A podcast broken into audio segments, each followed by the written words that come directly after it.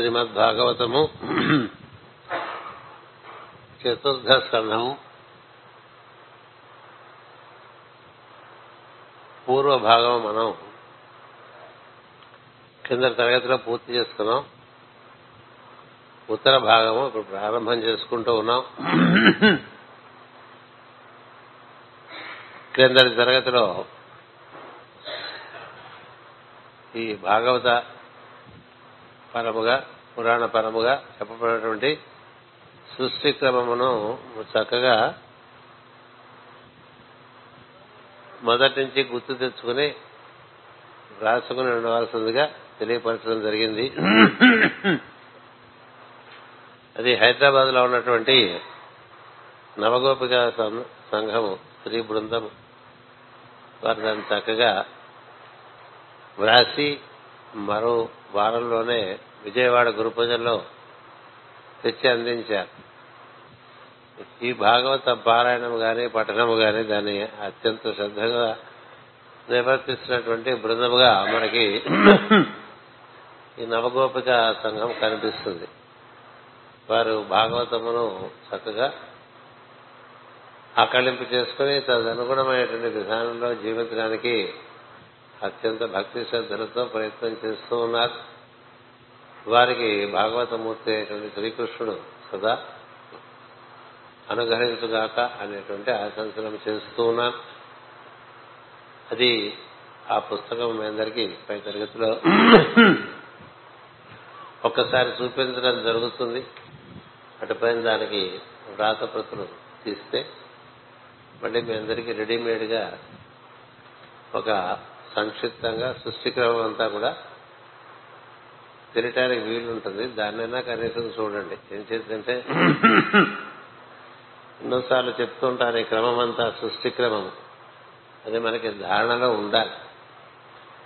ఇప్పుడు మనం చతుర్థ స్కంధము పూర్వ భాగంలో ప్రజాపతుల యొక్క ఆవిర్భావము, వారి నుండి ఏర్పడినటువంటి వెలుగులు, సృష్టి యందు ఉన్నటువంటి మహత్తరమైనటువంటి వెలుగులన్నీ కూడా ఏ విధంగా భూమిపై అవతరణం చెందినది అనేటువంటి విషయములన్నీ కూడా ముందు మనం తెలుసుకోవడం జరిగింది పూర్వ భాగంలో చతుర్థ స్కంధంలో. మనకి మరీచి మహర్షి దగ్గర నుండి మరీచి, అత్రి, భృగువు, ఆంగిరసుడు, వశిష్ఠుడు, పులహుడు, పులస్త్యుడు, ప్రతువు, అధర్వుడు, వీరి నుంచి కలిగిన సంతతి ఏ విధంగా ఉన్నది అనేటువంటిది, ఆ సంతతి యొక్క వివరములో వారందరూ మన శరీరం అందు ఎలా ఉన్నారు అనేటువంటి విషయములు మనం వివరించుకోవడం జరిగింది.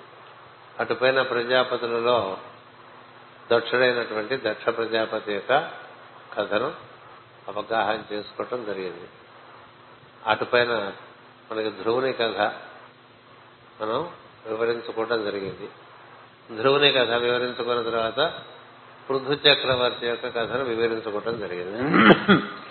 పృథు చక్రవర్తి మనకి ఈ భూమికి సమస్తమైనటువంటి సంపదలను గ్రహ గోళాదులతోనూ, తారకా సంఘములతోనూ, దివ్యజ్ఞులతోనూ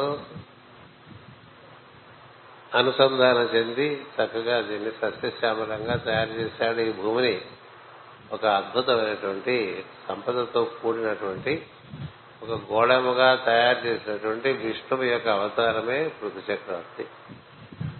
అలాంటి పృథు చక్రవర్తి కథను మనం ఆయన ఏ విధంగా ఏ ఏ గ్రహములను సహకారం చేత వాటి నుండి ఆ గ్రహముల యొక్క ప్రజ్ఞను ఒక గోవుగా పట్టుకొచ్చి దూడగా వాటిని చక్కగా పిండి ఈ భూమి మీద ఏర్పాటు చేసినట్టుగా మనకు చక్కగా ఒక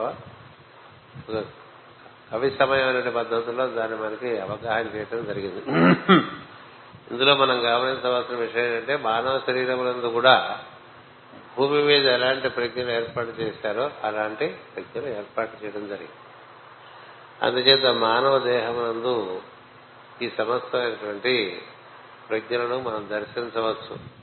దీనికంతటికీ కావాల్సింది ఏంటంటే బాగా పఠనం చేసుకుని అంతర్ముఖంగా వారిని దర్శించే ప్రయత్నం చేసుకుంటూ ఉండాలి. అది అనునిత్యం దానికి సమయం పెట్టుకుని ఇది కేవలం మన రక్తమాంసాదులతో కూడిన శరీరమే అనే భావనలో పడి ఉండకుండా దీని ఎందున్నటువంటి సమస్త ప్రజ్ఞను మనం దర్శనం చేసుకుంటూ ఉండొచ్చు. ఉదాహరణకు మనువు యొక్క ధర్మములన్నీ కూడా పిండి భూమి ఎందు ఏర్పాటు చేసినప్పుడు మనసు మను ప్రజ్ఞ మన ఎందు బుద్ధిగా ఏర్పడి ఉన్నది అని తెలియపరిచారు. అలాగే బృహస్పతి ప్రజ్ఞ ఏ విధంగా ఏర్పడి ఉన్నది తెలియపరిచారు. అలాగే ఇంద్రుడి ప్రజ్ఞ ఏ విధంగా ఏర్పడి ఉన్నది తెలియపరిచారు. అలాగే సోముడి ప్రజ్ఞ ఏ విధంగా ఏర్పడి ఉన్నది, ఇలాంటి విషయాలన్నీ తెలుసుకోవడం జరిగింది. వీటన్నిటినీ మనం మన శరీరం నందు ఏ ఏ భాగంలో ఉన్నావో మనం బాగా స్మరణ చేసుకుంటే మన దేహం నందు ఉండేటువంటి అంతర్విశ్వమును మనం దర్శించడానికి అవకాశం ఏర్పడుతుంది. లేకపోతే మనకెంతసేపు మనకి సప్తధాతువులతో ఏర్పడినటువంటి రక్తమాంసాదులతో కూడినటువంటి ఈ శరీరం మాత్రమే గోచరం అవుతూ ఉంటుంది, అంతకన్నా గోచరం అవుతుంది. అంచేత ఈ శరీరంలో ఉండేటువంటి బ్రహ్మాండం అంతా దర్శనం చేయడానికి శుక మహర్షి పరీక్షితునకు అనేక అనేక విషయములు తృతీయ స్కంధం నుండి తెలియపరుచుకుంటూ వస్తుంది. అందులో భాగంగా మైత్రేయ మహర్షి వేద నిధుడికి చెప్తున్నట్లుగా మనం ప్రస్తుతం చదువుకుంటూ ఉన్నాం. అందుచేత దేహమునందు వేరి ఈ దేవతా ప్రజ్ఞను దర్శనం చేస్తూ ఉంటే ఈ దేహం ఒక దేవాలయంగా తయారైతుంది. అంతేత ఈ విధంగా మనం ఏర్పాటు చేసుకోవాలి. దానికి మనం కొంత సమయం ఏర్పాటు చేసుకుని భాగవతంలో చెప్పబడినటువంటి ఒక్కొక్క పాఠ్యాంశమును మనం చక్కగా గుర్తు తెచ్చుకుని శిరస్సులం దేవునవి గుర్తు తెచ్చుకోవటం, ఉదరమున పురస్సులం దేవునవో గుర్తు తెచ్చుకోవటం, ఉదరమునందు ఏమి ఉన్నావో గుర్తు తెచ్చుకోవటం, కరచరణాదులందు ఏమి ఉన్నావో గుర్తు తెచ్చుకోవటం, వాక్కునందు ఏమి ఉన్నదో గుర్తు తెచ్చుకోవటం, ఇలాంటివన్నీ మనం గుర్తు తెచ్చుకోవడానికి ప్రయత్నం చేస్తుంటే మనలో ఉండేటువంటి ప్రజ్ఞలను కూడా కేవలం మనం గుర్తించడం వలన మేల్కాంచుతాయి. స్మరణ మాత్రం చేత ప్రతిస్పందించేటువంటి ప్రజ్ఞలు దేవతా ప్రజ్ఞ. మనం కేవలం స్మరించడం చేత వెంటనే మనకి ప్రతిస్పందిస్తాయి. అది మనం అనునిత్యం అలా వాటితో వాటిని స్మరణ చేస్తున్నాం అనుకోండి, మనలో అవి బాగా మేలు కాంచి మనకి చాలా సహకరిస్తాయి. ఆ విధంగా చేసుకోవాలి. అది పృథు చక్రవర్తి కథలో మనకి మరికొన్ని విషయాలు అలాంటివి అందింపబడి ఉన్నవి. అలా భూమిని సస్యశ్యామలం చేసేందుకు ఈ భూమికి పృథు చక్రవర్తి ఏర్పరిచేటువంటి ఈ ఈ విధంగా సస్యశ్యామలంగా ఫలవంతంగా రసవంతంగా ఈ భూమిని ఏర్పాటు చేసిన చేత ఈ భూమికి పృథ్వీ అని పేరు వచ్చింది. మనం పృథ్వీ పృథ్వీ అంటూ ఉంటాం కదా. పృథ్వీ అనేటువంటి పేరు పృథు చక్రవర్తి ఏర్పాటు చేసినటువంటి వైభవపేతటువంటి భూగోళముగా దాన్ని మనం దర్శనం చేస్తూ ఉండాలి. అందుకని మనకి పృథ్వీకి ఆయన రాజుగా మొట్టమొదటిగా మొట్టమొదటి రాజుగా ఈ విధమైన సంపదను ఏర్పాటు చేసి ఉన్నాడు. అందుచేత మనం ఆ కథను చదువుకుంటూ ఉన్నాం. అందులో ప్రధానమైన విషయం అంతా కూడా ఏ విధంగా భూమికి ఏర్పాటు జరిగింది అనేటువంటి విషయంలో పూర్వ భాగంలో చతుర్థ స్కంధంలో అంతవరకు అయిన తర్వాత ఈ చతుర్థ స్కంధంలో ద్వితీయ భాగంగా మనకి దీన్ని మనం విడదీసుకున్నాం. నిజానికి ఒకటే స్కంధం అది, కాకపోతే మనకి విస్తారంగా ఉంటుంది ఒక స్కంధం. అందుచేత ఈ తృతీయ స్కంధము రెండు భాగములుగా వివరించుకున్నాం, చతుర్థ స్కంధము రెండు భాగములుగా వివరించుకున్నాం. ఇప్పుడు తరువాత కథ పృథు చక్రవర్తి కథ చెప్పుకుంటున్నాం. పృథు చక్రవర్తి ఆనందించి సర్వజీవుల కోరికలను పాలుగా నిచ్చిన భూమిని తన పుత్రికగా స్వీకరించాను. భూమికి తాను తను అంటే తాను దీనికి కేవలము రాజుగా దీన్ని పరిపాలించడమే కాక ఈ భూమిని తన పుత్రికగా స్వీకరించడం, తన వెంటి కొప్పు చేత పెద్ద పెద్ద కొండల గుంపులను చూర్ణము చేసి భూమిని చదును చేశాను. జీవుల చేత గ్రామ పట్టణ నిర్మాతులకై కొండలను త్రవ్వి త్రవించున్నట్టు ప్రేరేపణ చేసినని అర్థము. చీమలు పుట్టలు పెట్టుటకు గట్టి మట్టిని తవగా గుల్లగా చేయుట మొదలగునవి మానవులు కొండలు త్రవ్వి రాళ్లు చూర్ణము చేసి నగర గ్రామాదుల నిర్మాణము చే బుద్ధి ప్రేరణముగా ప్రేరణము కాగా భూమి సదునై వాసయోగ్యమై కృషి కర్మకు ఉన్ముఖముగా ప్రయత్నములు నడిచినని అర్థము. ప్రకృతి ప్రభావం వలననే భాగవాదులకు ఇట్టి బుద్ధి పుట్టిన ప్రకృతికి ఇట్టి ధర్మము భగవత్ ప్రేరణముల వలన కలుగును. భగవంతుని అంశయే సూర్యరశ్మిగా చక్రమును వర్తించి పృథు చక్రవర్తిగా దిగివచ్చెను. తన బాహుబలము చే భూమండలమును సమతలము చేసి పృథు చక్రవర్తి లోకమున ప్రసిద్ధుడయ్యను. ప్రజలకు తండ్రి అయి జీవనోపాధులను కలిగించెను. తండ్రి అనబడి భావము జీవులలో కలిగించువాడు సూర్యుడని జ్యోతిష శాస్త్రము చెబుతున్నది. తన బాహుబలము చే భూమండలమును సమతలము చేసి పృథు చక్రవర్తి లోకమున ప్రసిద్ధుడయ్యను. ప్రజలకు తండ్రి అయి జీవనోపాధులను కలిగించను. తండ్రి అనబడు భావమును జీవులలో కలిగించువాడు సూర్యుడను సూర్యుడని జ్యోతిశాస్త్రము చెప్పుతున్నది.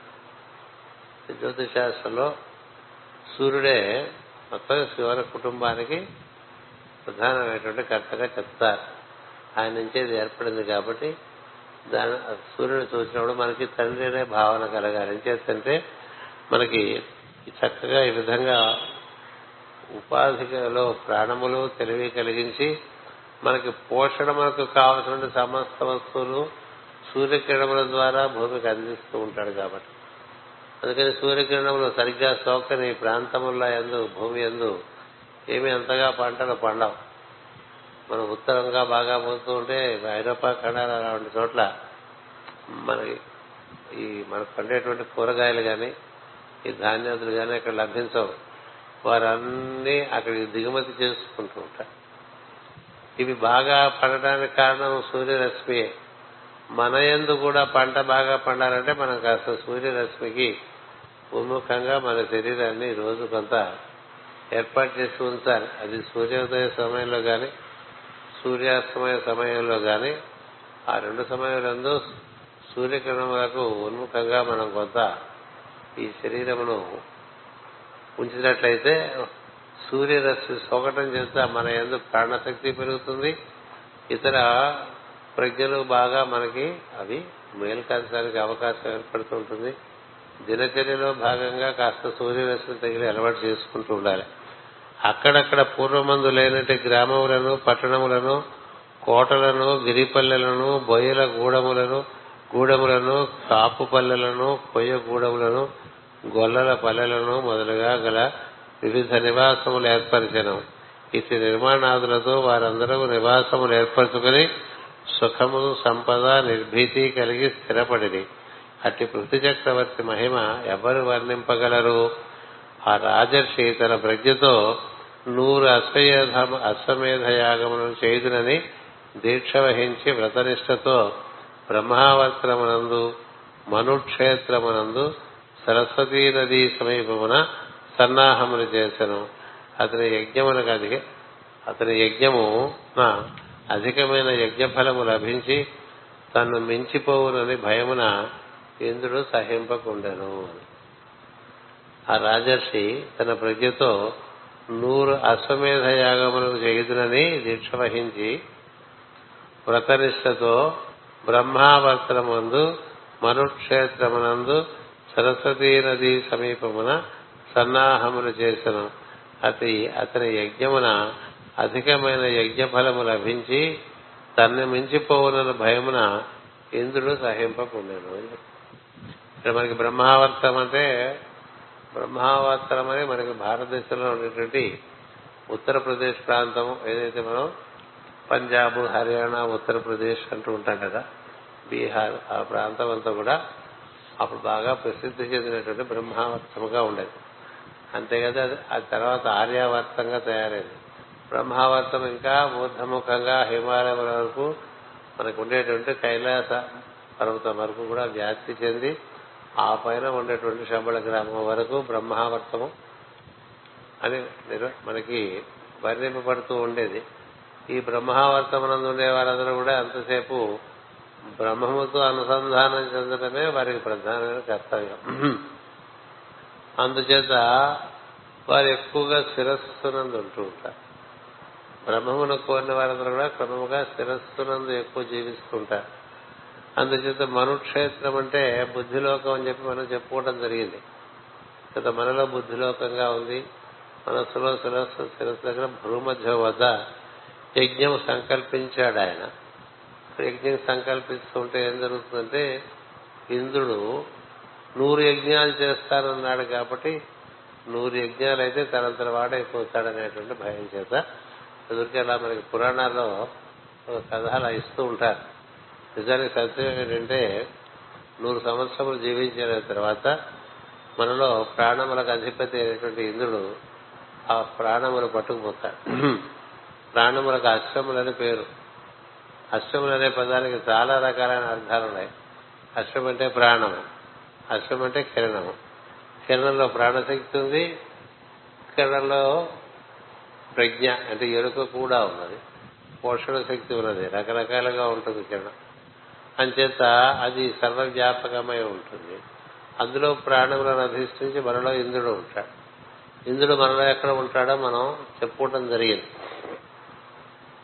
ఇంద్ర ప్రజ్ఞము ఏ విధంగా పిండారనేటువంటి విషయాలు మనం పృథు చక్రవర్తి కథ మొదట్లో చదువుకున్నాం. మనలో ఇంద్రయోని అని ఈ భూమధ్యములకు పైన ఆజ్ఞకు క్రింది భాగంలో ఇంద్రయోని అని ఉంటుంది.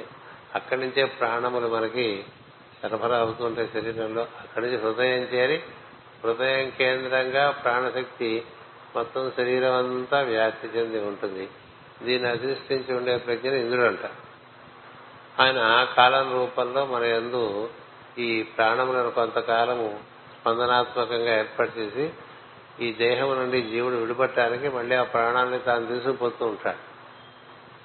అది దాన్ని ఇక్కడ ఒక ఒక కవి సమయంగా చక్కగా భాగవతమందు ఆ ప్రాణములను మళ్లీ పట్టుకుని మళ్లీ వెనక్కి రావటం అనేటువంటి కథ చెప్తారు. అంటే మళ్లీ ప్రాణములు పోయినవాడు మళ్లీ జీవుడు మళ్లీ తిరిగి వస్తుంటాడు, మళ్లీ దేహంలో మళ్లీ దేహంలోకి దిగి వచ్చి మళ్లీ కొంత యజ్ఞార్థ కర్మ నిర్వర్తించుకుంటూ ఉంటాడు.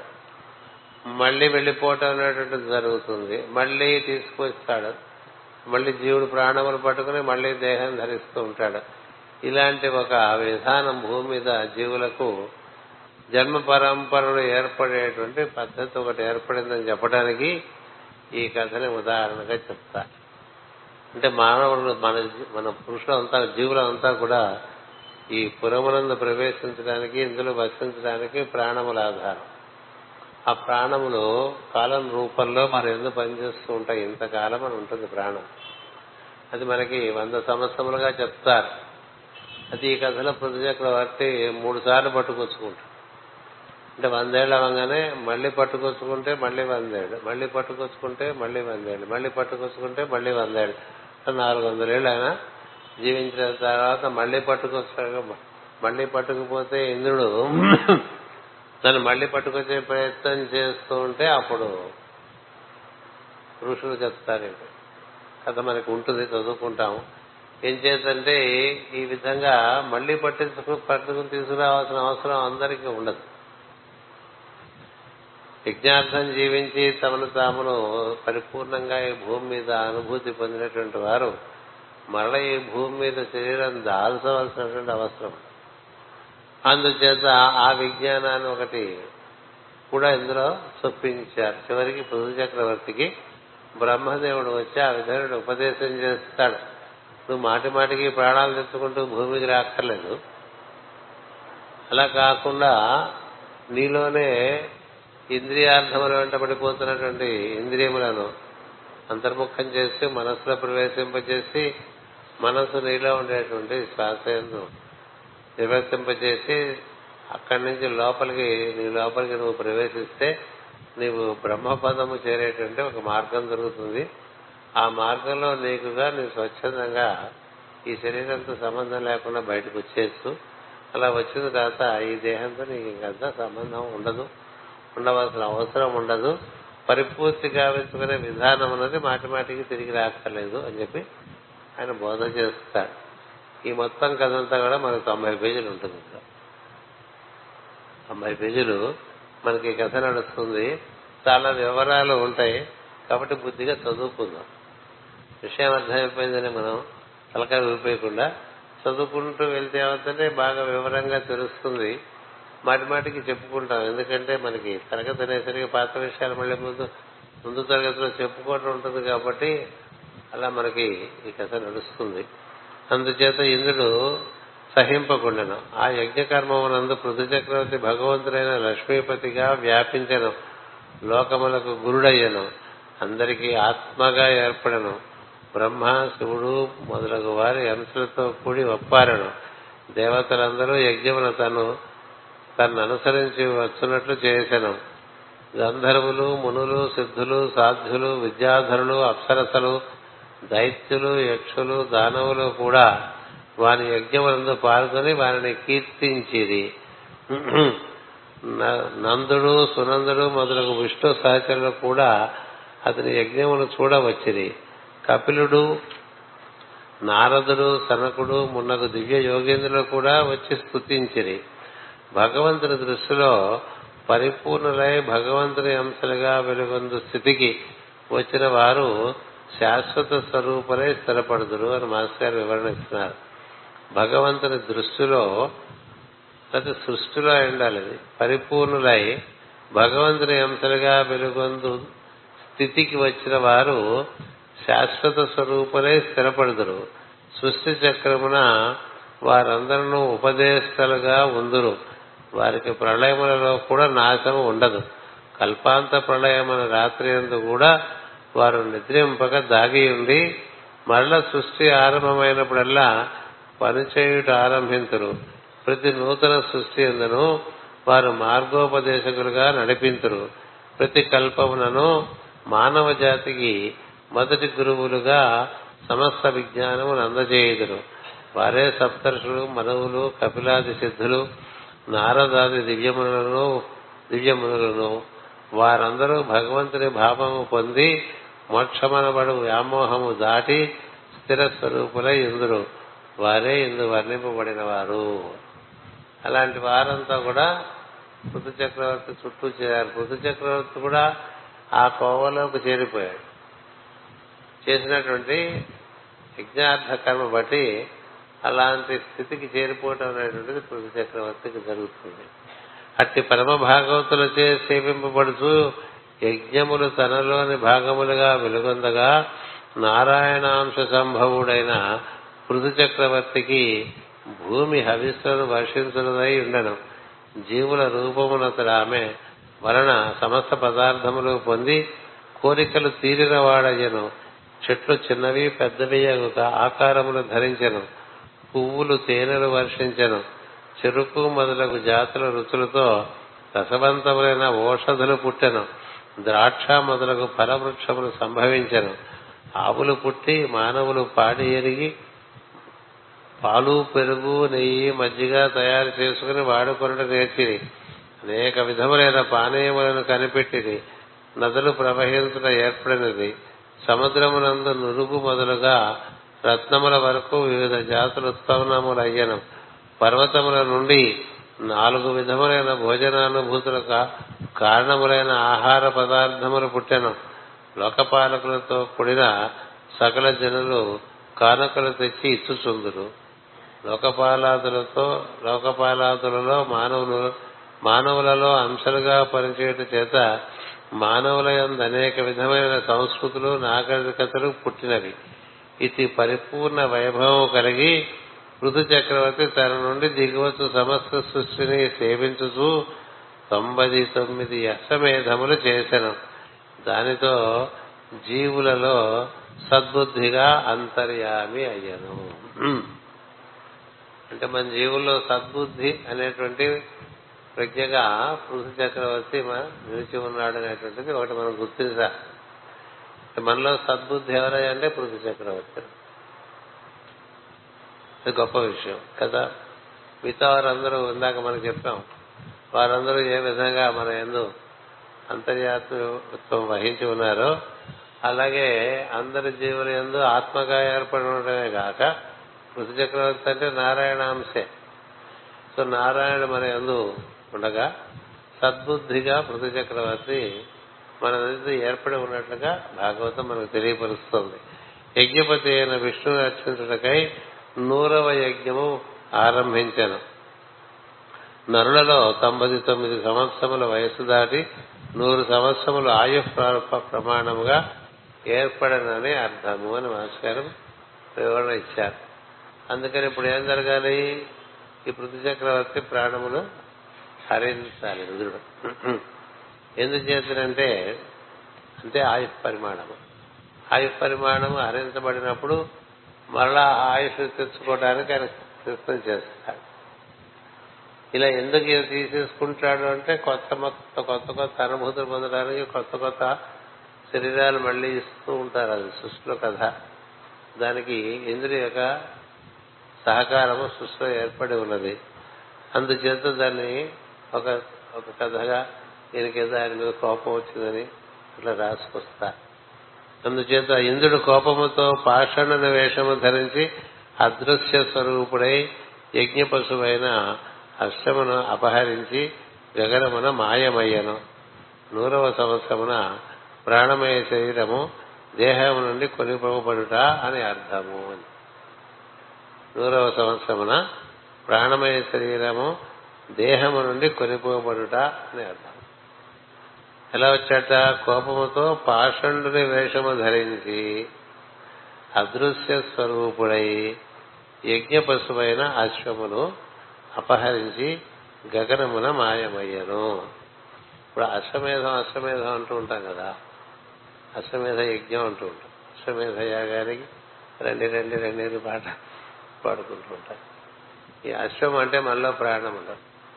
ఈ ప్రాణముల్ని మనం బాగా మథనం చేసి మన కార్యక్రమాలు చేసుకుంటూ ఉంటాం పొద్దున సాయంత్రం వరకు కదా. అందుకని సాయంత్రం అయ్యేసరికి ఉసూరు పడుతుంది ప్రాణం. అందుకని ప్రకృతి నిద్ర కల్పించి మళ్ళీ మర్నాటికి ప్రాణాలు మళ్ళీ మనకి చక్కగా శక్తివంతంగా తయారు చేస్తుంది. మళ్ళీ మర్నాడు పాలన చేసుకుంటూ ఉంటాం. ఇక లేచికి లేటికి లేచిందే వేళని లేచిన దగ్గర నుంచి ఏవో పనులు, అది జ్ఞానపరంగా కావచ్చు అజ్ఞానపరంగా కావచ్చు, ఏదైనప్పటికీ మనం చేస్తున్నదల్లా ఈ అశ్వమును మధించడమే కదా, ఈ ప్రాణమును మధించడమే. అందుకని అశ్వమేధం అంటారు. అశ్వము మేధింపబడుతూ ఉంటుంది, మధింపబడుతూ ఉంటుంది. అలా మధింపబడుతూ ఉంటే క్రమంగా అశ్వము క్షీణిస్తూ ఉంటుంది కదా. శరీరం చేసే పనులు బట్టి కదా, చేసే పనులు బట్టి త్వరగా క్షీణించవచ్చు, లేదా బాగా చేస్తుంటే వంద సంవత్సరములు ఉండొచ్చు. వంద సంవత్సరములు అనేటువంటిది కలియుగం పరిమాణం. నాలుగు వందల రెండు వందల సంవత్సరములు ద్వాపరయుగం, మూడు వందల సంవత్సరములు త్రేతాయుగం, నాలుగు వందల సంవత్సరములు కృతయుగం. అందుచేత ఈయన నూరో యజ్ఞం చేస్తుంటే ఇంద్రుడు వచ్చి మాయాస్వరూపుడు అంటే అదృశ్య స్వరూపుడే అన్నాడు. అంటే కనపడి తీసుకెళ్లటమే ఉండదు, కనపడకుండానే తీసుకు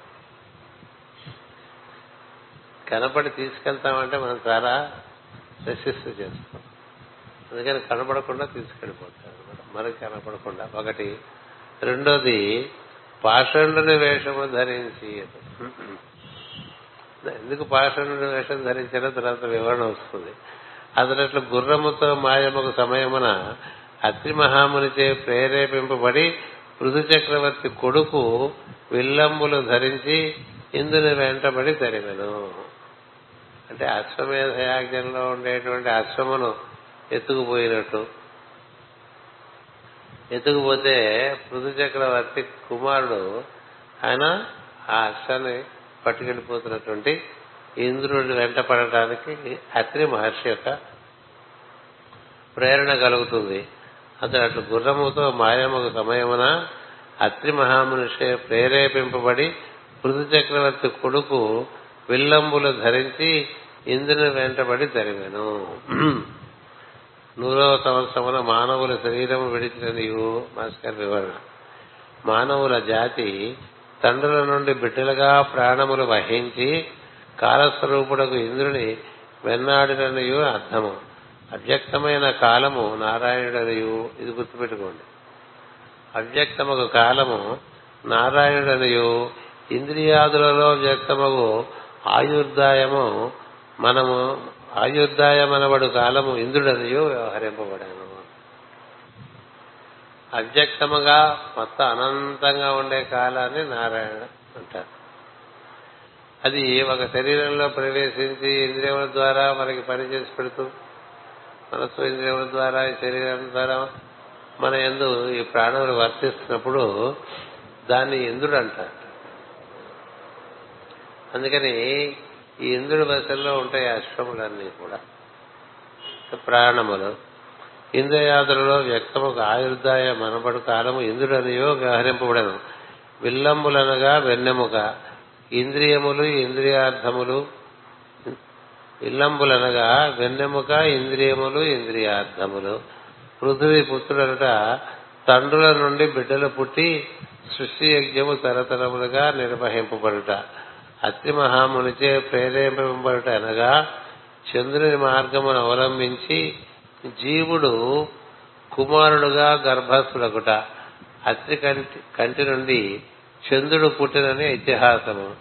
ఇంద్రియములకు అతీతుడుగా జీవుడు మోక్ష మార్గం అవలంబించట సూర్యగతి అనియు, గర్భస్థుడగుట చంద్రగతి అనియు వేదములందరి కవి సమయము అన్నారు. ఇది మనం అర్థం చేసుకోవాలి. మామూలుగా కత్తందుకుంటే ఏదో ఆ ఇంద్రుడికి అసూయ కలిగి ఈ పృథు చక్రవర్తి తన మించిపోతాడన్న ఉద్దేశంతో ఆయన చేసే యజ్ఞానికి అడ్డుపడ్డాడు అన్నట్టుగా ఉంటుంది. జరిగింది ఏమిటంటే ఈ విడిపోయిన ప్రాణాలు మళ్లీ కొడుగ్గా ఆత్మావై పుత్రనామాసనే కొడుగ్గా దిగి వస్తుంది. తండ్రి నుంచి కొడుకు వస్తుంటాడు. వస్తే అక్కడ కొడుకు చేయవలసిందంటే తండ్రి చేయ చేస్తున్న పనే కొనసాగించాలి. అది మనకి వేద ధర్మంలో చెప్పబడిన విషయం. తండ్రి చేస్తున్న సత్కార్యాలు ఏవైనా ఉంటే అవి కొనసాగించడం అనేటువంటిది కొడుకు చేయాలి. తండ్రి చేసిన పిచ్చి పనులు వీడు చేయక్కర్లేదు, వీడు ఇంకా వేరే పిచ్చి పనులు చేయాలి కదా. అందుచేత పిచ్చి పనులు చేయడానికి ఒక కంటిన్యూటీ అక్కల, నిరంతరత్వం అక్కల. తండ్రి నుంచి కొడుకు సద్బుద్ధితో ఆ కార్యములన్నీ కొనసాగిస్తే తన కర్తవ్యం పితృరుణం తీర్చుకున్నవాడు. ఎందుకంటే దేహం ధరించినందుకు పితృరుణం తీర్చుకోవాలి, గురు రుణం తీర్చుకోవాలి, ఋషి రుణం తీర్చుకోవాలి, దేవతా రుణం తీర్చుకోవాలి. చాలా రుణాలు ఉన్నాయి. ఇవన్నీ తీసుకునే విధానాలన్నీ కూడా వేద సాంప్రదాయాల్లో ఉంటాయి. అంతేగాని మన మనకు తోచినట్టుగా మనం బతికేయటం కాదు.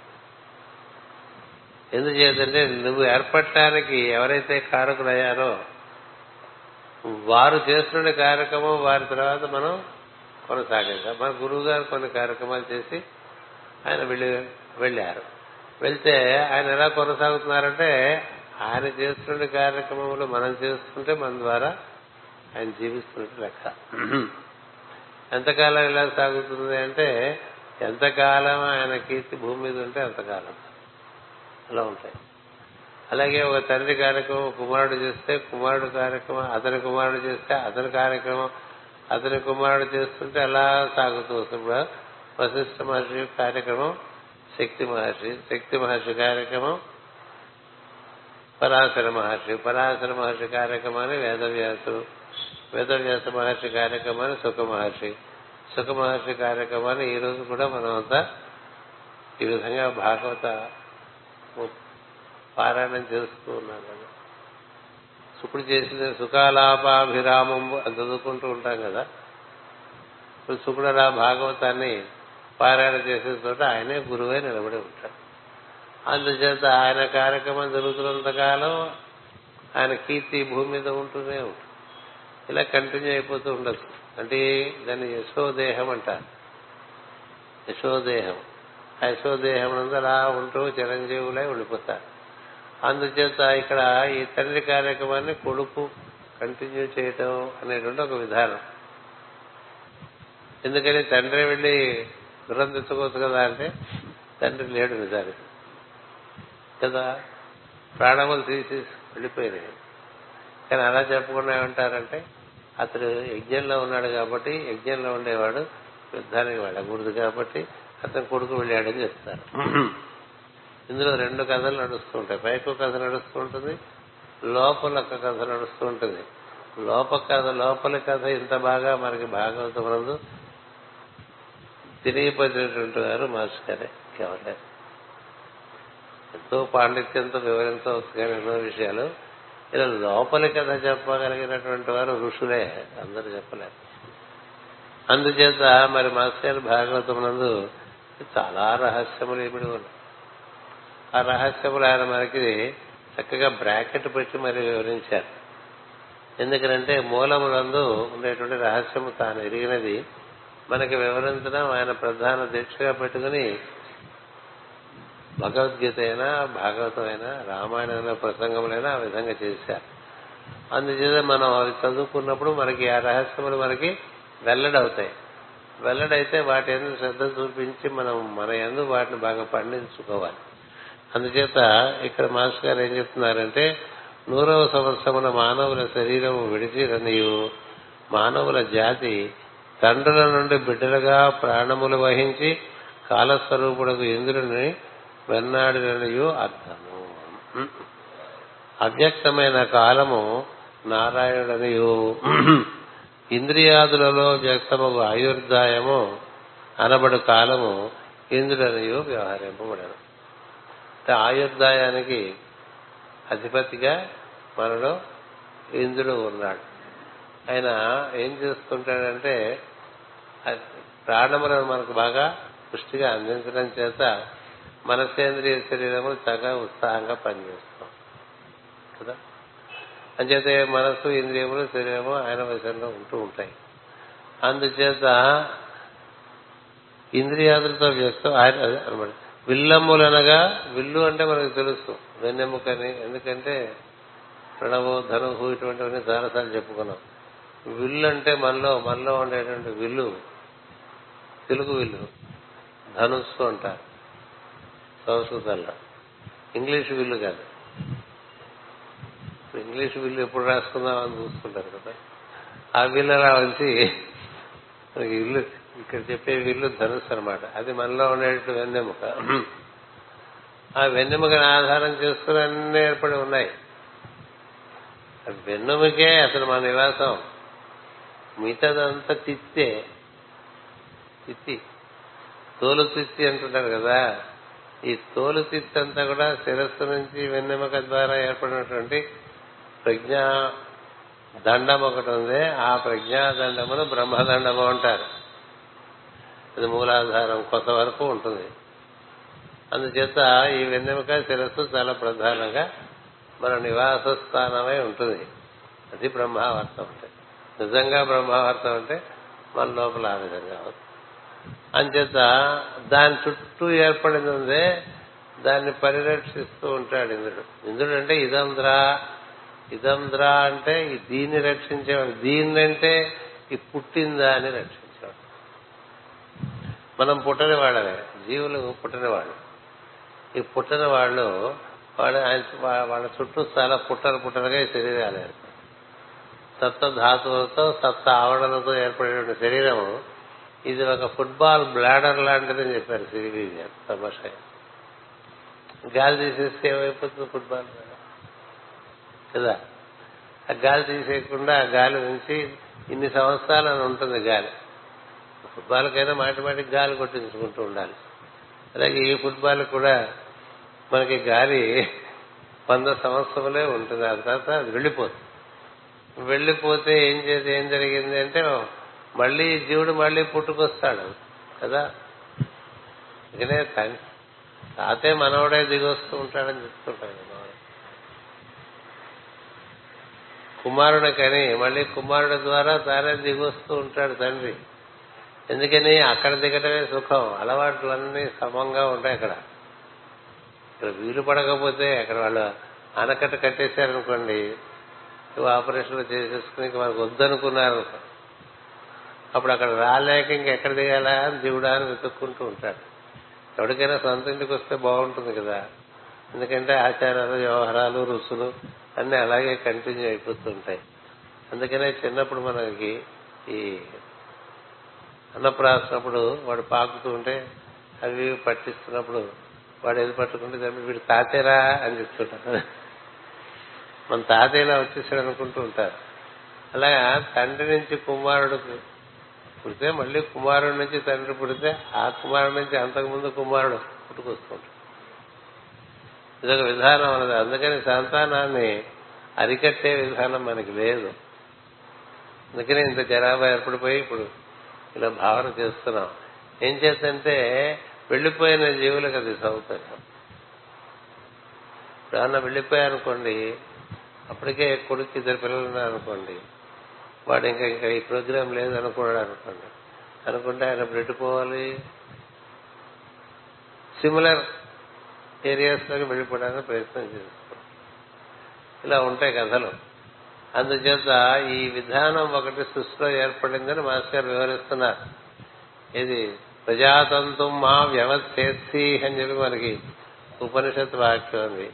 ఈ ప్రజాతంతు అంటే సంతానం కనడం అనేటువంటి దాన్ని నీకుగా నువ్వు అడ్డగించడం, అది దివ్య సంకల్పంగా నీ నుంచి నిర్వర్తింపబడితే సరిపోతుంది.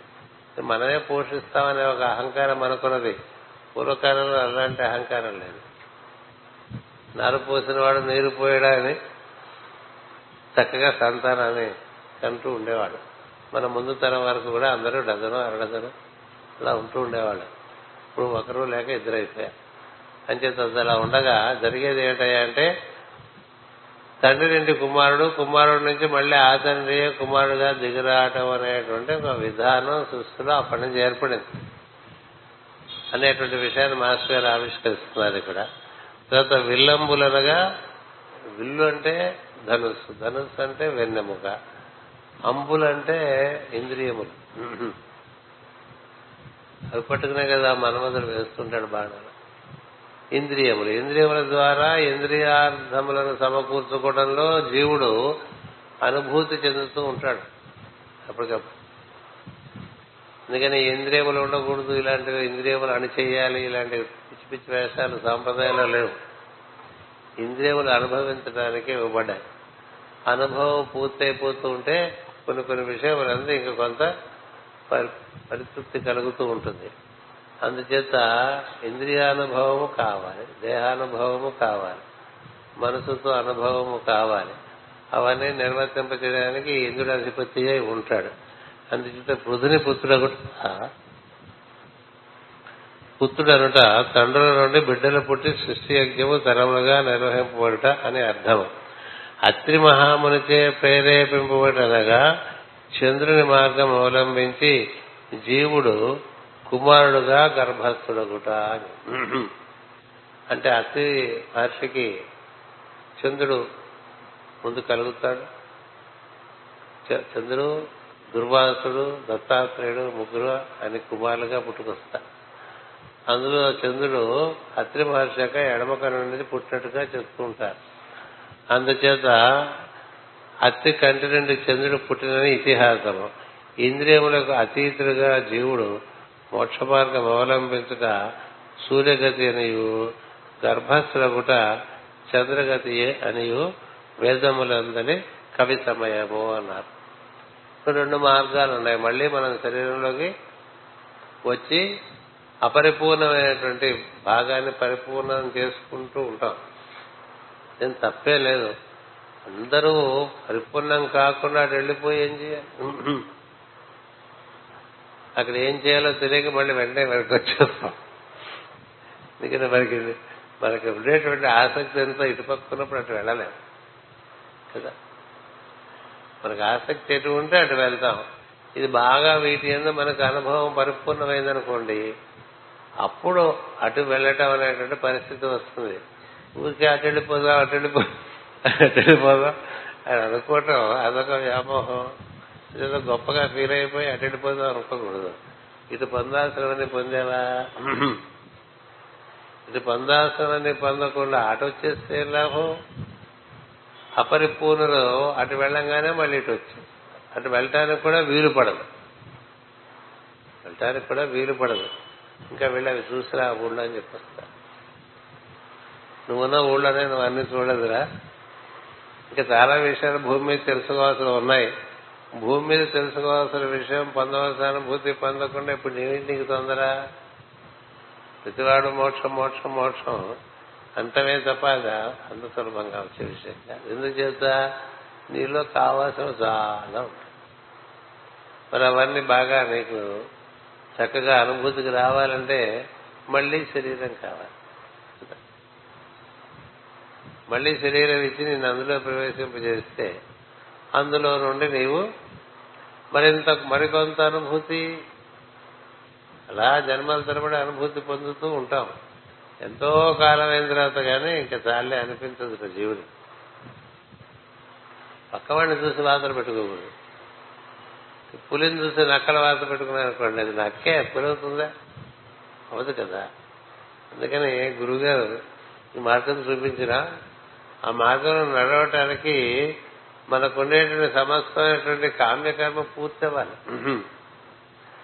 కామ్యకర్మ అనేది నీకు సహజంగా విరక్తి కలిగిందనుకో అప్పుడు వికర్ష. అందుచేత కోరికలు ఉండకూడదు అనేటువంటిది లేదు వేద సాంప్రదాయాలు. జీవులు పరిపూర్ణులు అవ్వాలంటే ఒక్కొక్కటి ఒక్కొక్కటి ఒక్కొక్క మెట్టుకుంటూ మెట్లు ఎక్కుకుంటూ వెంట వెళ్ళాలి. అంచెలంచెలుగా వచ్చేది మోక్షం తప్ప ఓవర్ నైట్ వచ్చేసేది మోక్షం కాదు. అందుచేత ఆ విధమైన మార్గం సృష్టిలో ఉన్నది. దానిలో కూడా దాని అవసరం చాలా ఉన్నదనేటువంటి విషయం ఈ ఉపాఖ్యానంలో బాగా మనకి తెలియజేస్తారు. తొందరపడిపోయి అటేటో వచ్చేద్దాం అనుకోబోకనే ఏమి ఇప్పుడు తొందర, కామి కానివాడు మోక్షకామి కాడు అని. అందుకని నీ కోరికల వెంటబడి వెళ్ళావనుకో, ఆ కోరికలు తీసుకునే విధానంలో కొన్ని పిచ్చి పనులు చేస్తే చిక్కులు పడ్డావనుకో, చిక్కులు పడితే ఇలాంటి పనులు ఇట్లా చేయకూడదు అని తెలుస్తుంది. నువ్వు పొందవలసిన విషయాలకి ఈ విధంగా పని చేయకూడదు, ఇంకొంచెం సవ్యంగా చేయాలని తెలుస్తుంది. అంచేత కామ్యకర్మకి ధర్మాన్ని జోడించి పనిచేయడం మొదలు, ధర్మాను అనుసరించి కామాన్ని నిర్వర్తించుకుంటుంటే క్రమంగా కామపూరణం జరుగుతూ ఉంటుంది.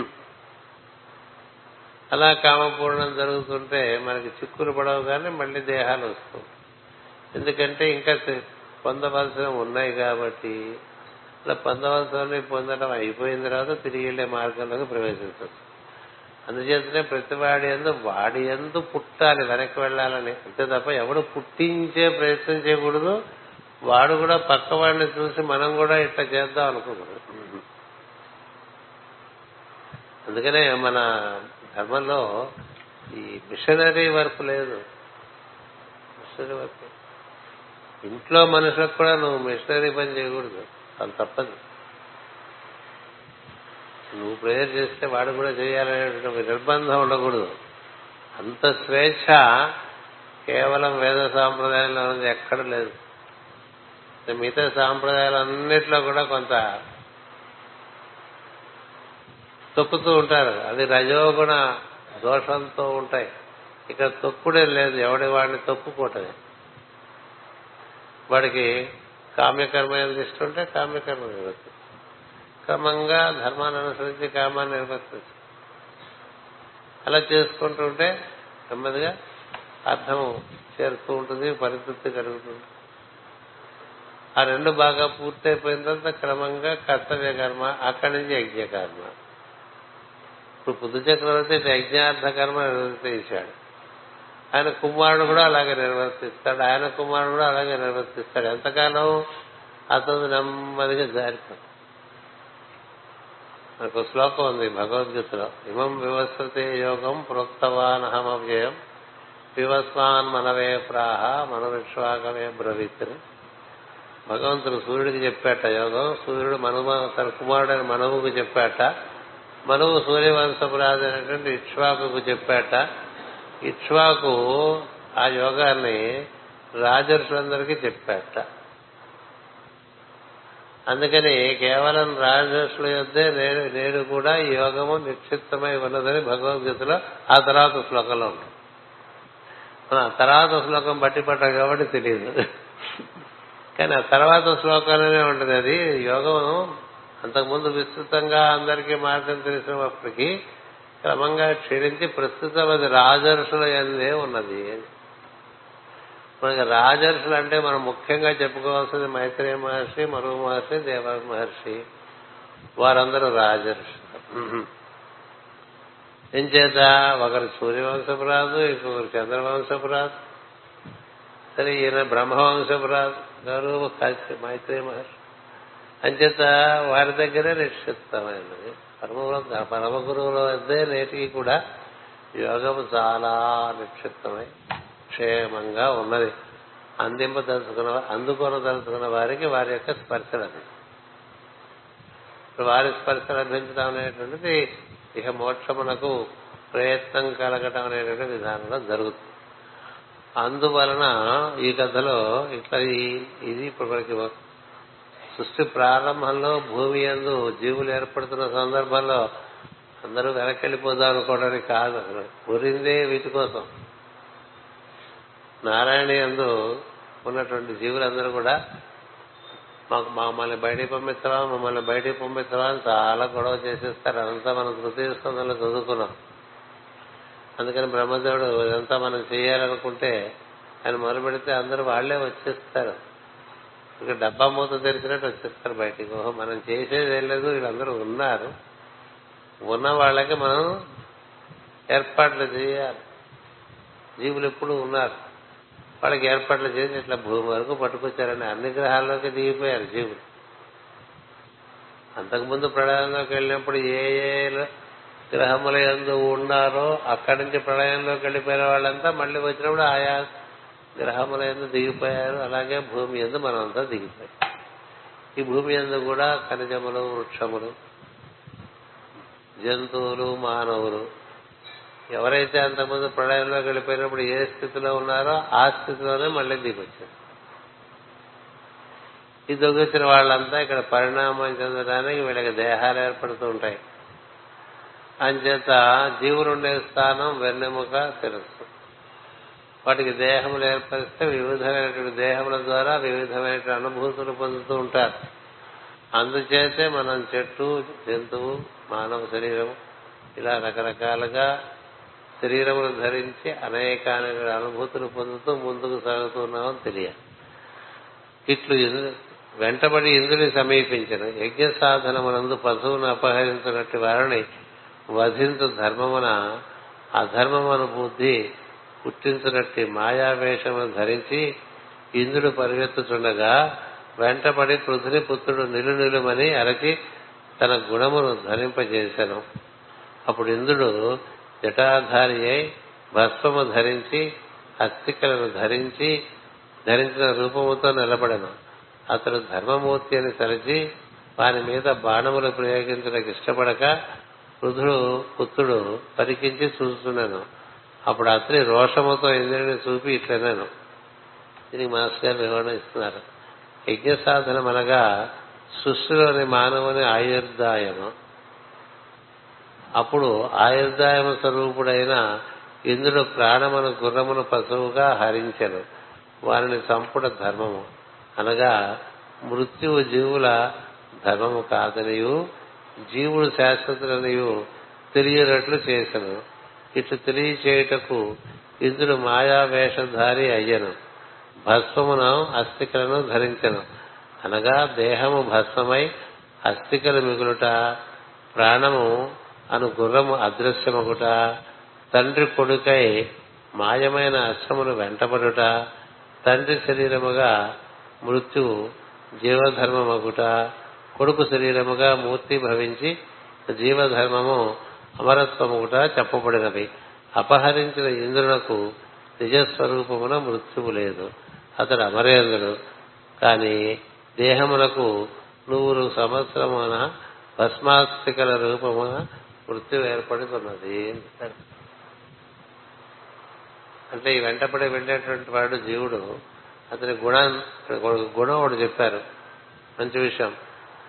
నిలు నిలుమని అరిచి తన గుణమును ధ్వరింపజేసిన అన్నాడు కదా. మన గుణం బట్టే మళ్ళీ మనం తిరిగి రాటంగా ఉంటాం. మనలో ఉన్నటువంటి గుణములు, త్రిగుణముల యొక్క సముదాయం ఎలా ఉన్నది, మిక్స్చర్ అంటూ ఉంటాం కదా, సమ్మిశ్రమము. అది ఎలా ఉన్నది దాన్ని బట్టి మళ్ళీ దేహంలో మామూలుగా తండ్రి నుంచి కుమారుడికి సహజంగా ఆ లక్షణాలు దిగి వస్తూ ఉంటాయి కదా. ఎక్కువ మందికి ఎలా వస్తూ ఉంటాయి, రాని వాళ్ళు కూడా ఉంటూ ఉంటారు. అన్ని కర్మవశాత్తు జరుగుతూ ఉంటాయి. అందుచేత పుత్రుడి రూపంలో భయంకరమైనటువంటి ఒకటి రావచ్చు, తప్పులేదు. దేవుడు అలాగే వచ్చేసాడు కదా. ఎక్సెప్షన్స్ ఎప్పుడూ ఉంటూ ఉంటాయి, కానీ సాధారణమైన ధర్మం చెప్తున్నారు ఇక్కడ మామూలుగా జరిగేది. అందుచేత ఇతని గుణాన్ని అనుసరించి అక్కడ ఆయన మాయమైపోయినటువంటి ఆయన నిలబడి ఉన్నట్ట. నిలబడి ఉంటే ఈ వెళ్ళిన వాడికి ఆయన ధర్మమూర్తిగా కనిపించాట. ధర్మమూర్తిగా కనిపించడం చేత ఇంకా ఆయన సంహరించే ప్రశ్న లేదు. ఈయనకేం జరిగింది? ఆ అశ్వములు పట్టుకుని మళ్ళీ వచ్చేస్తాడు, మళ్ళీ శరీరం ధరిస్తాడనమాట. అంటే ఏమవుతుంది? మళ్ళీ భూమి మీద మళ్ళీ పుట్టుకొస్తాడు. ఇట్లా జీవుడు ఉంటాడు ఎప్పుడు, అతనికి ప్రాణములు పోతూ ఉంటాయి, వస్తూ ఉంటాయి. ప్రాణములు తెచ్చుకుని శరీరాన్ని ఏర్పాటు చేసుకుంటూ ఉంటాడు. శరీరానికి ఒక కాల పరిమాణం ఉన్నది, అది నూరు సంవత్సరములు అని చెప్తారు. అందుచేత నూరు సంవత్సరం అయ్యేసరికి ఇందులో మిగిలేది ఏమయ్యా అంటే అస్థి పంజరం అని, ఎముకలే మిగులుతాయి కదా. అంటే అలా జీవిస్తున్న వాళ్ళు కూడా చెట్టు చివరికి కేవలం ఎముకలుగానే మిగిలిపోతారు. బాగా ముసలితనం వచ్చినంత లోపల దేహంలో ఏముంటుంది? ఊరికి అస్థిపంజరం చుట్టూ చర్మం ఉంటుంది అంతే. కళ్ళు గుట్టలు పడిపోతాయి, కపాలం అంతా బయటపడిపోతుంది, బుగ్గలు సొట్టలు పడిపోతాయి, లోపలికి వెళ్ళిపోతాయి కదా. తలుచుకుంటేనే భయంకరంగా ఉంటుంది. మీకు బాగా తెలుసుకుందాం అనుకుంటే భక్తుల తుకారంలో తుకారాన్ని చూపిస్తాడు. ఎవరికి? తన్ని మోహింపచేయడానికి వచ్చేటువంటి ఒక వేసకంజకి ఇలా ఉంటుంది తర్వాత నీ ఫేస్ అని చెప్పి నీ బాడీ నీ శరీరం ఇలా ఉంటుందని చూపిస్తాడు. అది మనం ఒక చిత్రపటం ఒకటి పెట్టుకుంటే అద్దం పక్కనే ఇప్పుడు చూస్తుంటాం కదా అద్దంలో మనని, ఇది ఇలా ఉండదు కదా, ఎప్పటికప్పుడు మారిపోతూనే ఉంటుంది. ఇట్లా మన ఫోటో మనం చూసుకుంటూ ఉంటే మనకే తెలుస్తుంటుంది, కొంచెం డిసప్పాయింట్ అయిపోతూ ఉంటాం కదా. ముందుకెళ్తున్న కొద్దీ డిసప్పాయింట్మెంటే, ఎందుకంటే ఫేస్ లో మార్పులు, ముఖంలో మార్పులు, శరీరంలో మార్పులు, వంగబడిపోతూ ఉంటాడు కదా, వంకరగా నడుస్తూ ఉంటాడు. చిన్నప్పుడు నడిచినట్టుగా నడుస్తారండి, అటు నడుస్తాడు నడుస్తాడు ఇప్పుడు ఇట్లా ఊగుతూ నడుస్తూ ఉండేవాళ్ళు ఎక్కువైపోలేదు, బాగా ఇట్లా ఊగుతూ నడుస్తుంది, ఏదో శరీరాన్ని లాగుతున్నట్టుగా ఉంటారు కదా. ఇవన్నీ చివరికి వాడికి దరిద్రం ఏమైందంటే అది అయిపోయింది, ఆ శరీరం నువ్వు మళ్ళీ శరీరం తీసుకురా, నీ అశ్వాన్ని నీకు ఇచ్చేస్తాను. అశ్వం పట్టుకొచ్చేస్తాడు. అశ్వం పట్టుకొచ్చేస్తే జయించేసినట్టు అనమాట. అంటే మళ్ళీ అశ్వం పట్టుకుని వచ్చి మళ్ళీ శరీరంలో ప్రవేశించి మళ్ళీ పాల్గొంది. ఇది పని. ఇది సర్వసాధారణమైన ధర్మం సృష్టిలో. అందుకని అలా ధర్మాన్ని నిర్వర్తించే విధానం ఇక్కడ చెప్పారు. అందుచేత అతనికి అత్రి ఇట్లనే కేక పెట్టాను, ఇతడు యజ్ఞమున యజ్ఞమును చంపినవాడు, ఇతడు అనిమషులకు అధిపతి ఇంద్రుడు, నీవితరుని జయింపుము. ఈ పలుకుల అత్రి మహర్షి ముమ్మారు ఉచ్చరించను. అందుకని మూడు సార్లు అట్లా తెలుసుకున్నారటండి. దేహస్వరూపమైన యజ్ఞమును చంపువాడు పుత్రస్వరూపమైన యజ్ఞమున రెప్పపాటుగా కూడా మృత్యువు లేనివాడు ఇంద్రుడు. కనుక మూడు తరములు చూచి దేహము విడుచుడితో మానవుడు మృత్యువును జయించును అని చెప్పారు మాస్టర్ గారు. మూడు తరములు కనుక మూడు తరములు చూచి దేహము విడుచుడితో మానవుడు మృత్యువును జయించును. ఇతడు పుత్రుని చూచును, పౌత్రుని చూచును, సంతతిగా ఇంద్రియములు అనబడు పశువులను బ్రహ్మవర్చస్సుతో నింపును, అన్నము తిరుట అనబడు స్వర్గమున అమరత్వము పొందును అని వేదము చెప్పుతున్నది. మూడు మారులు వచ్చుంచడం అనగా జీవుడు మూడు దేహములు అనగా జీవుడు దేహము ధరించుట, పుత్రుని గాంచుట, పౌత్రుని గాంచుట అని అర్థము. అప్పుడు పృథు చక్రవర్తి కొడుకు ఆకాశ విధిలో తనకున్న ఇంద్రునిపై క్రోధము వహించి మదపూటైన మీదికి సింహము పిల్ల దుమికినట్లు దుముకగా ఇంద్రుడు అశ్వము విడిచి మాయమయ్యను. ప్రాణములను కుమారులుగా నిచ్చి తండ్రి నూరవ సంవత్సరం భస్మాస్తికల రూపమున దేహముతో పారిపోయానని అర్థము. ప్రాణముల రూపమున ప్రాణములను కుమారుని రూపముగా ఇచ్చి తండ్రి నూరవ సంవత్సరమున భస్మాస్తికల రూపమున దేహముతో పారిపోయేదని అర్థము. అచ్చట ముసలదిగా వర్ణింపబడిన మద పుట్టేందుకు తండ్రి దేహము, సింహము పిల్ల కొడుకు, తండ్రి కొడుకు కూడా అనగా ముసలితనమున కుర్ర వయస్సుచే జయింపు ముసలితనము కుర్ర వయస్సుచే జయింపబడుట అంటే ప్రతి తండ్రి తను చేయవలసిన పనులు చేసి తన ముసలివాడు అయిపోయేప్పటికీ తన పనులన్నీ తన కుమారుడికి అప్పచెప్పటం అన్నది.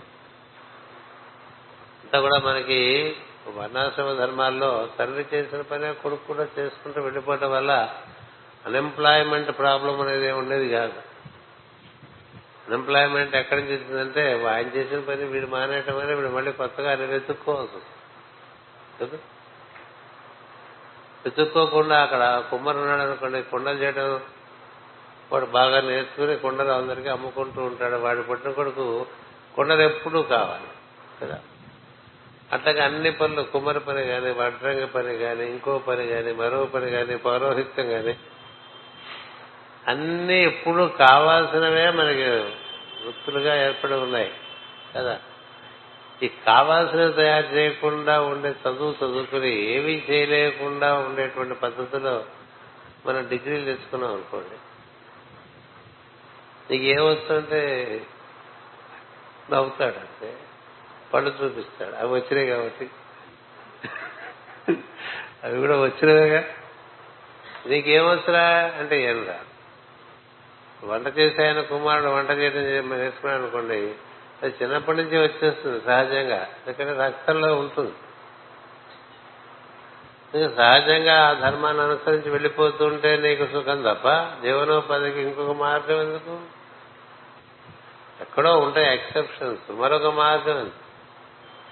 అంటే అసలు ఇప్పుడు ఎలా తయారంటే తండ్రులు ఏమి చేయని వాళ్ళుగా తయారైపోయారు. కొన్ని వాడిని చూసి వీడు ఏం చేయని వాడిగా తయారైపోవడం అయిపోయింది. ఇవన్నీ ఎప్పటి నుంచి మొదలైపోయినాయంటే మాస్టర్ గారు చెప్పిన మార్గంలో ఇంగ్లీష్ వారు మన దేశాన్ని పరిపాలించడానికి వచ్చినప్పుడు మొట్టమొదటి చేసిన ఉపకారం ఇదని చెప్పారు ఆయన. అందరూ వారి వారి వృత్తి విద్యల్లోంచి బయటకు వచ్చేసి ప్రతి వాళ్ళు గుమాస్తాలుగా తయారయ్యేట్టుగా విద్యలు నేర్పారు. అందుకని గుమాస్తా పనికి తప్ప ఎందుకు పనికి రాకుండా తయారైపోయింది భారత జాతి అని. అలా కాకుండా మనం పూర్వంగా ఒక నాలుగు తరాలు వెనక్కి వెళ్ళామనుకోండి, ఐదు తరాలు. ఇప్పుడు ఎవరికి జోషి అని పేరుందనుకోండి, అంటే ఏమిటి వాళ్ళ ముందు తరాల్లో వాళ్ళంతా జ్యోతిష పండితులు. జ్యోతిష పండితుల జీవితం చాలా సులభంగా వెళ్ళిపోతుంది కదా. అలాంటి జోషులందరూ అక్కడ ఇక్కడ గుమాస్తాలుగానో లేక బ్యాంకులోనో లేకపోతే మరో దాంట్లోనో ఇండస్ట్రీలోనో ఏదో వీటిలో చేరారనుకోండి. ఆ ముందు తరంలో మన తనలు తాతలు చాలా ఏం చేశారో గుర్తించి అది మన రక్తంలో సహజంగా ఉంటుంది. అదే మనం చేశామనుకోండి బాగుంటుంది. అలా కాకుండా మనంతా వ్యాపారాలు చేద్దాం అనుకున్నాం అనుకోండి, చేయలేక పాడైపోతుంది. ఎందుకని మన తండ్రి రక్తంలో వ్యాపారం లేదు, తాత తత్వంలో అసలు లేదు కదా. ఇది ఏది మన తత్వంలో ఉన్నదో అది చేసుకోవడంలో తెలివింది తప్ప ఏది పడితే అది బాగుందని చేస్తే అవదు. అందుచేత ఈ విధానం సృష్టి ప్రారంభంలోనే ఏర్పడింది. ఎందుకని తండ్రే కుమారుడుగా దిగి వచ్చాడు, మళ్ళీ కుమారుడి నుంచి వీడే దిగొస్తూ ఉంటాడు. ఇట్లా సాగుతూ ఉంటుంది. అందుకనే మనకి గోత్రం ఒకటి చెప్పుకుంటూ ఉంటాం, మీదే గోత్రం అంటే మీదే గోత్రం. ఈ గోత్రం యొక్క ఉద్దేశం ఏంటంటే అసలు ఆ ఋషి ఏం చేశాడని అది చేయడానికి ప్రయత్నం చేయాలి. గోత్ర ఋషులు వాళ్ళు ఏం చేశాడు, గౌతమ అశానం అనుకోండి, గౌతముడు ఏం చేశాడు అది మనకి ప్రమాణం. భరద్వాజుడు ఏం చేశాడు అది మనకి ప్రమాణం కదా. అలాగే అంగిరసు ఆంగిరసు గోత్రం ఉన్నారనుకోండి, అత్రి మహర్షి ఏం చేశాడు అది మనం చేయాలి. అది చేస్తే కూడు కూడు దొరుకుతుందా గుడ దొరుకుతుందా అనుకోకూడదు, తప్పకుండా అన్నీ దొరుకుతుంది. ఎందుచేత అది నీ ఎందు అనుసూతంగా ఆ గుణము ఉంటుంది. ఆ గుణాన్ని అనుసరించి దాన్ని నిర్వర్తించుకుంటూ ఉండొచ్చు. ఇది వేద సాంప్రదాయం. అంతేగాని మనకి కాని పనులన్నీ చేసుకుంటూ జీవితం అంతా తగలబెట్టుకోవడం అనేటువంటిది ప్రస్తుతం మనం నేర్చుకుంటున్నటువంటి విధానం. అందుచేత ఈయన ఈ విధంగా తిరిగి వచ్చేసాడు అని ఇక్కడ మాస్కర్దానికి చక్కగా వివరణ ఇచ్చారు. మరలా అత్రి మహర్షి బాలునికి ఇంద్రుడి మార్గమును చూపాడు. బాలుడు తోకతొక్కిన తాసుపావం వలె భయంకరుడై వెంట నమ్ము సంధించను. ఇంద్రుడు ఎప్పటి ఎట్లే అశ్వం విడిచి తన రూపమును విడిచి మాయమయ్యను. మళ్ళీ ఇంకోసారి రెండవ మారు తరమును కూడా తండ్రిగా శరీరం విడిచి కొడుకుగా బలిష్ఠుడయ్యనే అర్థము. అప్పుడు బాలుడు యజ్ఞపశువును కొని మరల తండ్రి యజ్ఞశాలకు తిరిగి వచ్చను. ఇంద్రుడు యజ్ఞమును హరించుడకై ధరించి విడిచిన అమంగళమైన రూపము మాయా రూపము. ఇది మాస్టర్ చాలా బాగా వివరిస్తారు. ఇది అసలు మిగతా ఈ పాషాణ మతాలన్నీ ఇందులోంచే పుట్టుకొచ్చినాయి. బట్టలు లేకుండా తిరిగేవాళ్ళు, వీపుదులు పెట్టు తిరిగేవాళ్ళు, జట జడలు ధరించి తిరిగేవాళ్ళు. సృష్టి ధర్మంలో తమ వంతు కర్తవ్యాన్ని నిర్వర్తించకుండా అట్లా తిరిగేవాళ్ళు ఉంటారు. ఈ బౌద్ధులు, జైనులు వీళ్ళందరి గురించి బాగా రాశారు. ఇవి వీళ్ళంతా కూడా వేద సమ్మతం కాదని రాశారు. బాధ్యత పడేవాడు వేద ధర్మంలో ఉన్నవాడు వాడి కింద లెక్క తప్ప, బాధ్యత పడకుండా గాడిదలో తిరిగేవాడు వేద ధర్మంలో ఉండే అవకాశం లేదు.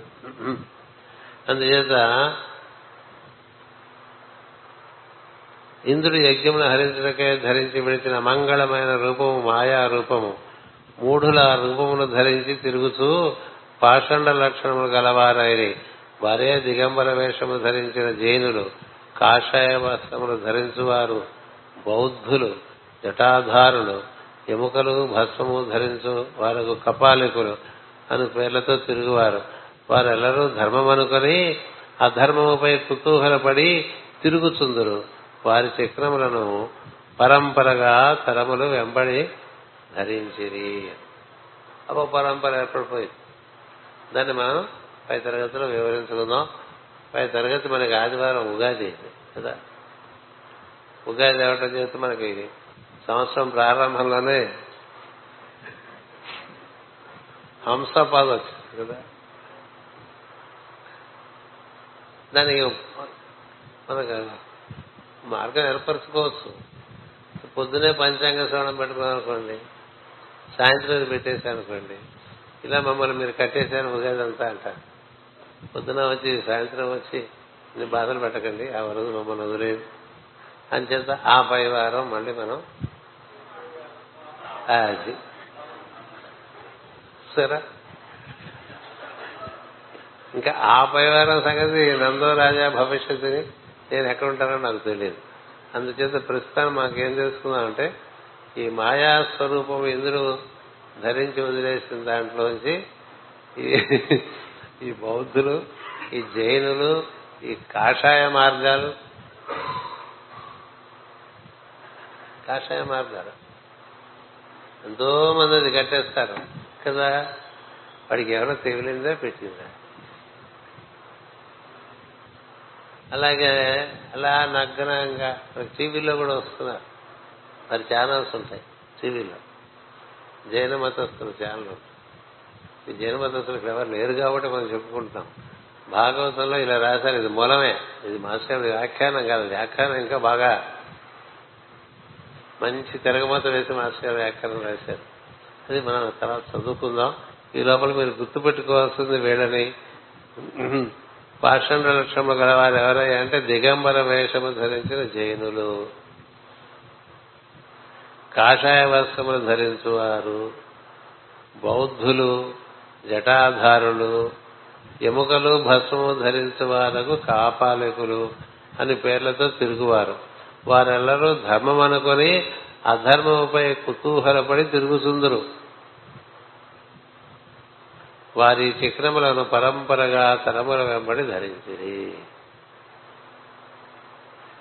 వాళ్ళకు కూడా అలా ఒక మాట ఒకటి కూడా ఏర్పడిపోయింది. వాళ్ళు పెళ్లిళ్ళు చేసుకోరు. వీళ్ళెవరు పెళ్లిళ్ళు చేసుకునేవాళ్ళు కాదు. అయినప్పటికీ వాళ్ళని చూసి అలా ఉంటే బాగుంటుంది కనుక ఇలా కంటిన్యూ అయిపోతున్నారండి వాటి కూడా కదా. వాళ్ళకి సంతానం లేదు, ఎందుకని అసలు పెళ్లి చేసుకోకూడదు, సంతానం కలగకూడదు, ఈ బాధ్యతలని మనకి ఎందుకని మనకి వస్తూ ఉంటాయి అప్పుడప్పుడు. అందుకే గురువు గారు పెళ్లి చేసుకోకపోతే యోగం లేదని చెప్పేశారు కదా. భార్యాయోగంతోనే సమస్త యోగములు, బాధ్యత లేని వాడికి యోగమే. అందుచేత వీరందరూ సృష్టిలో కొంత వ్యాంపైరిజం అంటే సమాజం మీద బతికే వాళ్ళుగా తయారయ్యారు తయారయ్యే వాళ్ళు కూడా అప్పుడే ఏర్పడ్డారనేటువంటిది ఇక్కడ తెలియపరచబడింది. దీని వివరం కొంచెం మనం మళ్లీ తరగతి పెట్టుకున్నప్పుడు చెప్పుకుందాం. స్వస్తి ప్రజాభ్యః పరిపాలయంతాం న్యాయేన మార్గేణ మహిం మహేషాః గోబ్రాహ్మణేభ్యః శుభమస్తు నిత్యం. లోకాః సమస్తాః సుఖినో భవంతు. లోకాః సమస్తాః సుఖినో భవంతు. లోకాః సమస్తాః సుఖినో భవంతు. ఓం శాంతి శాంతి శాంతి.